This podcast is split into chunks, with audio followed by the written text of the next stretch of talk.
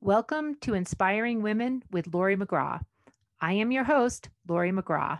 I have spent the past 30 years in leadership, and over the years, I've come to learn one thing women need women, and not just any women, but inspiring women.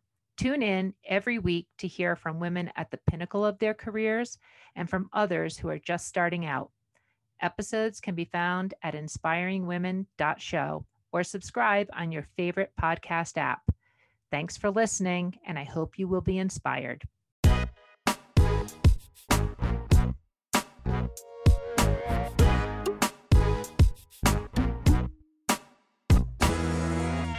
Welcome to one of our first episodes of Inspiring Women. And I am so excited to today be speaking to Lynn Shapiro Snyder. And Lynn is absolutely an inspiring woman and certainly someone who inspires me. Let me tell you a little bit about Lynn. She's a senior member and on the board of Epstein Becker Green, which is a prominent national law firm focused on healthcare and life sciences. Over 40 years working there, Lynn is extremely well recognized. She is one of the 100 most powerful people in healthcare, as recognized by Modern Healthcare, and that was on their inaugural list of this very prominent Also, a top 25 women in healthcare, many, many other accolades and recognitions. And a little bit over 20 years ago, Lynn founded an important organization called Women Business Leaders. And we're going to talk about this organization, over 3,000 female executives, and the incredible community community that she's established to be supportive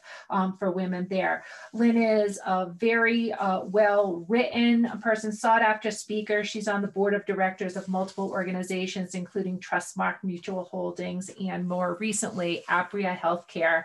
Lynn, thank you for being with us today. Uh, thank you for including me. I really appreciate it. Lynn, as we get started, I want to just talk about a couple things. I'm really excited to have this conversation. You've had an incredible career, but what are you doing now? What are you focused on today?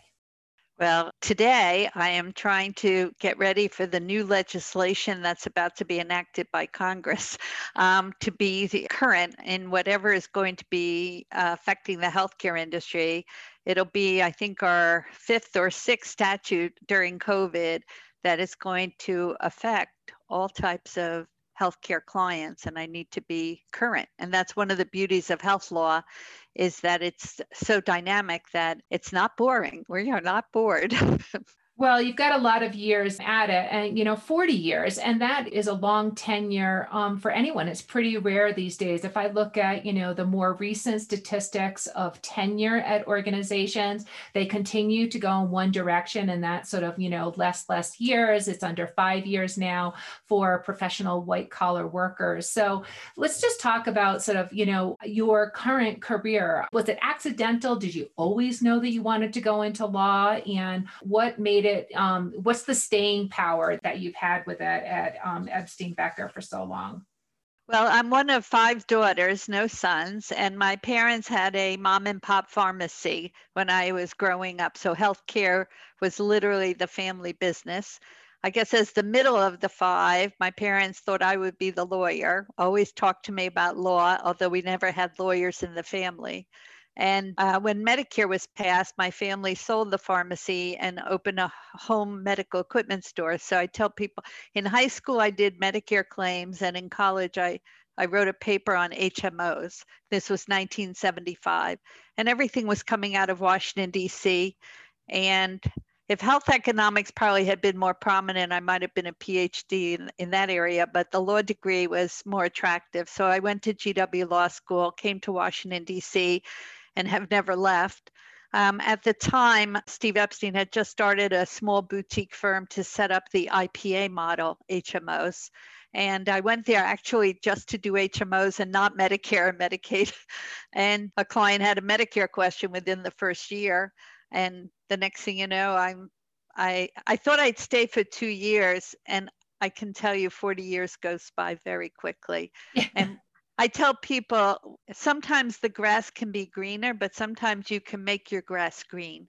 And if you speak up when you see things aren't quite the way you think they should be, you want an employer that's either going to fix it or tell you why your criticism isn't right. And so we've had a very uh, transparent dialogue when I wasn't management. And now that I am management, I try very hard to keep that open dialogue, even though now we're over 300 lawyers nationwide, to just keep that door open. Because sometimes when you're the boss, people don't always want to tell you when there's something that needs to be better. Well, Lynn, that's a long time of growth. That's, and I like the advice of sort of, you know, the grass is not always greener. You can make it greener yourself. That's actually really helpful advice. But let's talk about over the years, now a couple decades working in healthcare law and seeing lots of legislations, lots of different changes over these years. What are some of the highlights? What are some of the greatest accomplishments um, that you've had the opportunity either to create yourself or participate in um, during your tenure? Well, um, originally it was setting up federally qualified HMOs all over the country. We worked with many forward thinking doctors and hospitals and health insurance companies to try and create managed care as opposed to the a la carte indemnity to reduce the rising costs of healthcare, uh, helping to shape the Medicare risk program into Medicare Advantage so that it was a more viable alternative and had more consumer protections included in it and helping the life science industry with the drug rebate law. And I represented some of the earliest fraud cases the defense, as defense lawyer for Pfizer and other companies to set up uh, workable corporate integrity agreements so that they would not be like gotcha, so that whatever is the thing you had to do to show you were in compliance was transparent, clear, and the IROs could come in, kick the tire, and really know that the company is compliant. So I, I tell people I'm at the intersection of policy, law, and the real world. Yeah, and some of those areas are particularly important, you know, years later for setting the foundation of what is going to be a remarkable amount of innovation continuing to hit on the healthcare ecosystem, and we'll need the integrity and those foundations in place. So, Lynn, you know 20 years ago a little bit over 20 years ago you are at the you know management level of your law profession. You've got a growing practice that's growing at a significant level. You've got a family. You're busy. And you decided to form an organization called WBL which is now a prominent organization. Thousands of female executives that you do programming for you support you develop programs for. First of all tell us a little bit about WBL and where did the idea come from? And how did you pick to do something like that when you were pretty darn busy with your day job? I'm so glad I have a chance to talk about this passion I have. I've been at Epstein Becker even before I met my husband. so I met my husband, got married, had two kids immediately, and then uh, years later I had a third. So my third was about four years old. and my older ones were already starting almost middle school. And I had reached the uh, managing level at the firm. And I started to look around to see who would be my peers. And there weren't that many women anywhere uh, in the law practice at that level of seniority. But more importantly, I'm not so much about the law, I'm about the healthcare industry. And I started to go to client meetings where there would be one other woman in the room, where for many years I would be the only woman, either in the room or on the phone calls. So I started asking also some of my male clients, how come there are no more women on your corporate boards? Because uh, very often I would be in the boardroom advising the board. And they'd say, Well, Lynn, who do you know? And I can't really recommend somebody I don't really know. And I also was frustrated that the healthcare industry never sat in the room and talked with each other. I seemed to touch all the sectors life science, payer, and provider, but they were more likely to go to a trade association meeting and be with their competitors than to sit in a room with their customers. And so I decided to reach out to various women's groups and see if there was a women's group that where also I would be willing to be in the audience to continue to learn. And I went to a bunch of different women's groups. They were either senior women, but not healthcare, or they had more junior women and the content didn't resonate with me. Uh, so I said, well, I'll just put something together and we'll have a meeting like once a year. And I created a database mostly from the Edgar documents at the SEC and created this list of about 200 names. I had clinical labs, ambulance companies, and there was always like one woman in yeah. the senior management. And when I'd call the men and ask them, can you recommend a woman? Because I was also using my male clients to get uh, names of women they always had one woman to recommend. It was like, and we were all, I call ourselves needles in a haystack. So when we're together now, we're a haystack of needles, basically. And I reached out to 60 of the 200 names. And I chose, um, it was between December 16th and December 20th, something around those time periods when nobody was traveling and they hadn't shut down yet for the year. And 40 of the 60 these were cold calls. They were not clients of the firm. They were just, I reached out to a bunch of women and they came, they agreed to come to Washington, D.C. one day in March the following year and set up this organization because they also were lonely and wanted a place to go where they could continue to learn and have uh, what we call cross sector relationships in the healthcare industry and to increase our visibility to serve on corporate boards. And this is again 20 years ago. So we met in March in Washington, D.C. We were going to have the summit in October, this once a year summit. And then September 11th hit in September. So the summit got moved to March, and the rest is history. I mean, we start, we just every woman invited another woman and then another woman and then i needed staff and then we had corporate sponsors who helped us. For the first 10 years we had no dues. Now we have dues. We have six full-time employees and i have two books i've authored. One is how to be a good board member and the other is how to advance in business for women based on a survey i did of my women and it's just been a, a labor of love well, Lynn, 20 years ago, or, uh, you know, where there were, you know, women were one of very few sitting around the table, it, the being lonely and having other people to support you and who look like you, etc. that makes a lot of sense. But today, uh, what do you think it's still as necessary today? Do you think it's more necessary today? What are your thoughts there?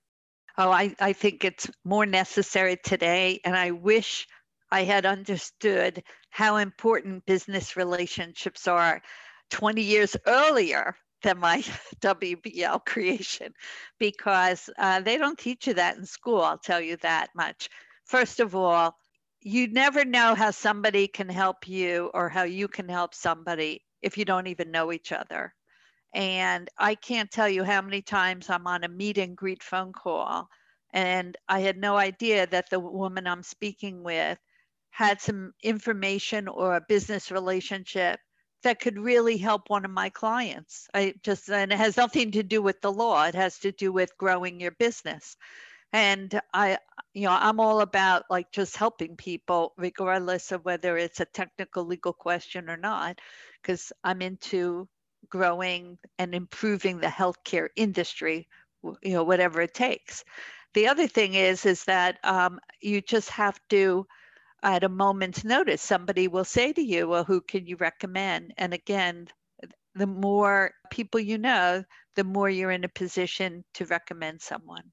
Yeah, well, Lynn, I asked the question, and I have to tell you, I already know the answer. I mean, myself, I am a, a, active member of WBL, and that organization I have found not just the relationship building, but the supportive relationships for women who aspire to grow their own professional networks and careers, and the accountability um, that is held there by other senior executive women um, to each other is just astounding. And the organization's grown to um, thousands thousands of members now, but yet there is still this really uh, comfortable uh, feeling. At least that's what I find when I participate in the WBL event. So it's really an incredible success story. But I want to go back to the area of personal growth. And again, it remains astounding to me that you're 40 years in your career, and yet your energy and passion for continued growth is one of the things that thing that really underscores who you are, why you are so inspiring.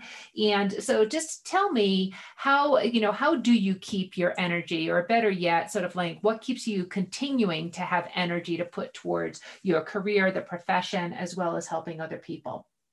Well, I think the first thing is that a lot of the women I know are literally just hitting the pinnacle of their careers. Like, we're in charge now. Like, we can make things happen better than even 20 years ago. And our network is so expansive now, and our ability to like join two healthcare companies in a way, since I think there's a lot more collaboration now with pay for performance and a lot more vertical integration where providers actually own the health plans or joint venture with health plans. I just think that all those relationships are coming together at just the right time for pay for performance, pay for value. Um, I also think from a, a commitment of compliance, a lot more companies in the healthcare industry are interested in learning from the way other companies have addressed compliance issues. And of course, the law just ch- never stops changing. Uh, we just started a whole new series on surprise billing which is a new federal program from scratch. We don't even know which federal agency it's going to be in. So these are all the things that keeps me going as a health lawyer and I have, uh, you know, at Epstein Becker, over 150 health lawyers, and many of them have had their career their entire time and had a healthcare career before law school. So, you know, I'm just so proud. I tell people I grow health lawyers, like that's what we do. And some of the stories I can tell about the 80s and the 90s of how health law worked then become comparables to like the Affordable Care Act. And there's certain things where history does repeat itself, both politically and administratively, where those stories can help avoid some of the pitfalls that occurred last time, but also just help expedite it so that we're able to accomplish things sooner and quicker. Well, it also sounds like just, you know, those years of experience and really being able to take what is a lot of complexity and learning over those years, how you're applying it to current state and thinking about the future from both both of the law profession as well as you know how that how policy um, can be enacted to have long lasting change. There's just a level of confidence that you're bringing to the table. And i like what you're saying about really recognizing that you're at a pinnacle of your career and therefore you have the right to influence in, in broad strokes which is um, something that women in general that level of confidence see seat at the table um, is something we often talk about as something that women aspire to, but it's also hard to get to. At the same time, Lynn, I also, one of the things I find particularly inspiring about you is you also are very focused on personal growth. And a couple of years ago, you made a concerted effort to go after specific board seats. Just tell me what, you know, was driving those kinds of decisions for yourself. So, one of the missions of WBL is to increase the number of women on corporate boards. It's not just healthcare boards, it's any boards. In fact, in the beginning, to avoid conflicts, a lot of my healthcare women got on public utility boards and bank boards um, because they knew regulation and every employer has healthcare anyway. But for, for more recently, the healthcare industry has really started to embrace more how important it is to have a woman, at least one, if not more, in the boardroom. And there are more women now. There's a greater source of supply than there was 20 years ago, that's for sure. Mm-hmm. So, one of um, my career objectives was to sit on an outside board, which I did about 14 years ago the Trustmark companies are based in Lake Forest, Illinois. Wonderful company, over a 100 year old mutual insurance company. And I got that board through WBL. I met a gentleman who was chairman of the board at a meeting and asked him to use WBL to help with the search. Um, he still hired a search firm, and I put my name in the hat. It was before the Affordable Care Act started. And um, after a, a full year process, I was selected. But one of the types of boards that's a mutual insurance company board. I was also, I advised a lot of private equity firms in their investments in healthcare. and have represented the Blackstone Group for many, many years. There was one company in their portfolio that I felt very confident I could be helpful in the home medical equipment area. It was the same kind of business that my parents had when I was growing up, and I have known the company since the 80s, 1980s. So I reached out to one of the Blackstone board members to see if they would be interested in considering me. And it's exactly what we teach the women in our WBL board program is how to ask because a lot of times the women have to ask. They do. And that is that is what we hear uh, that's what i hear all the time. That's what i tell myself all the time. And you know lynn this is just great to hear from you in terms of both your experience things that you've done over your time.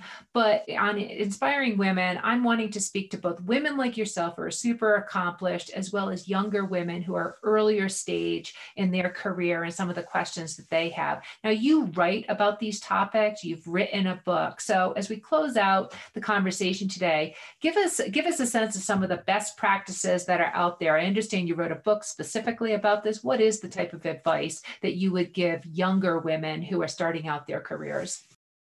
Well, here are the 10 best practices for advancing women in business that we at WBL developed from a survey of our own women. We made it and we said, How come we made it? We not only came up with the top 10, but we ranked them. Number one is self promoting. Learn how to promote yourself and get comfortable with that. Number two is cultivate business relationships because you never know how you can help them and they can help you advance. Number three is be proactive about your advancement. You have to ask, you have to make it known. Your boss cannot read your mind.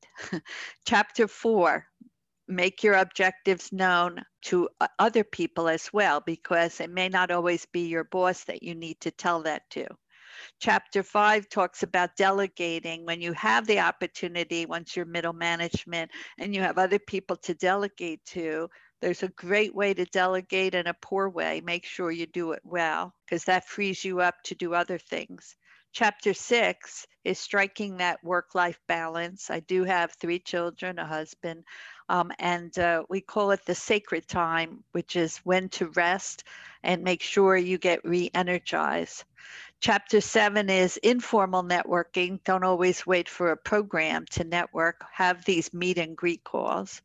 Uh, chapter eight pass opportunities along. Don't ever be the dead end. Make sure that if something comes to you and it doesn't match you, you push the pause button and think about somebody else who you could help chapter nine is learning from challenges. Sometimes you're in a in a major challenge at your work and you think it's the worst time of your career when it's really the best time to learn.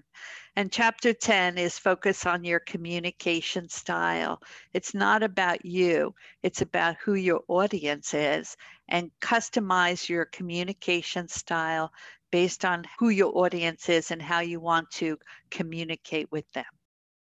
Lynn, that is a fantastic collection of advice. What we're going to do uh, as we close out today, I'm actually going to take a and put a link to that book of 10 best practices for women in business um, into onto the Inspiring Women website. Thank you so much for taking time to speak to us today at Inspiring Women. I've really enjoyed this conversation. Thank you, Lynn. Thank you for including me, and I wish all the women good luck in their careers. And don't forget to have fun. Thanks so much. This has been an episode of Inspiring Women with Lori McGraw. Please subscribe, rate, and review. We are produced by Kate Cruz at Executive Podcast Solutions. More episodes can be found on inspiringwomen.show. I am Lori McGraw, and thank you for listening.